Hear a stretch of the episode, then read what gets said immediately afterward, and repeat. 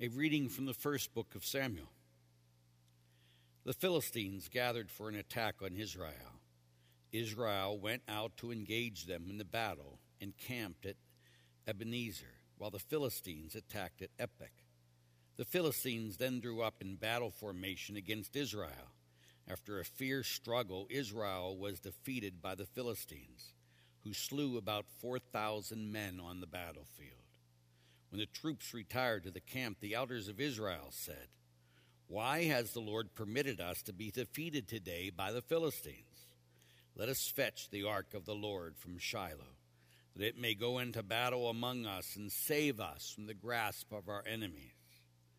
So the people went to Shiloh and brought from them there the ark of the Lord of hosts, who is enthroned upon the cherubim.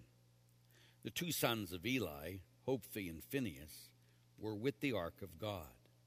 When the ark of the Lord arrived in the camp, all Israel shouted so loudly, loudly that the earth resounded.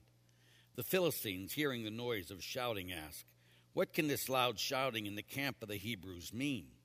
On learning that the ark of the Lord had come into the camp, the Philistines were frightened. They said, Gods have come into their camp. They also said, Woe to us! This has never happened before. Woe to us! Who can deliver us from the power of these mighty gods? These are the gods that struck the Egyptians with various plagues and with pestilence. Take courage and be manly, Philistines. Otherwise, you will become slaves to the Hebrews as they were your slaves. So fight manfully. The Philistines fought, and Israel was defeated. Every man fled to his own tent. It was a disastrous defeat in which Israel lost 30,000 foot soldiers. The ark of God was capti- captured, and Eli's two sons, Hophni and Phinehas, were among the dead. The word of the Lord. Redeem us, Lord, because of your mercy. Redeem us, Lord, because of your mercy.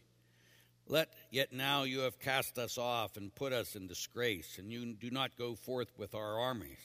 You have let us be driven back by our foes. Those who hated us plundered us at will. Redeem us, Lord, because of your mercy. You made us the reproach of our neighbors, the mockery of the scorn of those around us. You made us a byword among the nations, a laughing stock among the peoples. Redeem us, Lord, because of your mercy. Why do you hide your face, forgetting our woe and our oppression? For our souls are bowed down to the dust, our bodies are pressed to the earth. Redeem us, Lord, because of your mercy. My brothers and sisters, may our Lord be with you.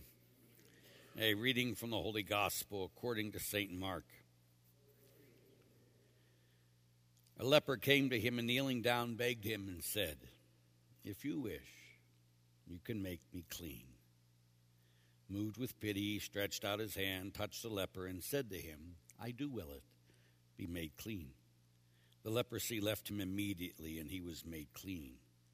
Then, warning him sternly, dismissed him at once. Then he said to him, See that you tell no one anything, but go show yourself to the priests and offer for your cleansing what Moses prescribed. That will be proof for them. The man went away and began to publicize the whole matter. He spread the report abroad so that it was impossible for Jesus to enter a town openly. He remained outside in deserted places, and, and people kept coming to him from everywhere. The gospel of the Lord.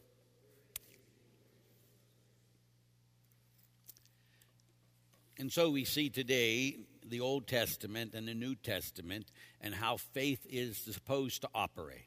So in the Old Testament, we see they're in the battle and they lose. And so they say, okay, let's go get the Ark of the Covenant and then we're going to win. It's like us taking Jesus out of the tabernacle and put him in the middle of the thing, and now with Jesus on our side, we're going to beat them all.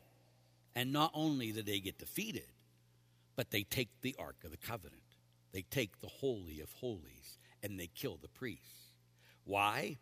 Because these people were filled with pride, were filled with arrogance. Now we go to the New Testament. And here is a leper who comes, and what does he do? A leper came to him and kneeling down begged him, And he made an act of faith. If you will it, I can be made clean. This comes not from arrogance and pride, it comes from humility and faith. In our own lives, in our own country, when we're sitting there saying, God's on our side and he's going to destroy everybody else, that comes from arrogance. It does not come from humility. God is not present in arrogance, he only responds to humility and faith. So, us today, how will we live our lives? In arrogance and presumption, or in humility and faith? May each you know his love today and forever. Amen. Let's stand and pray.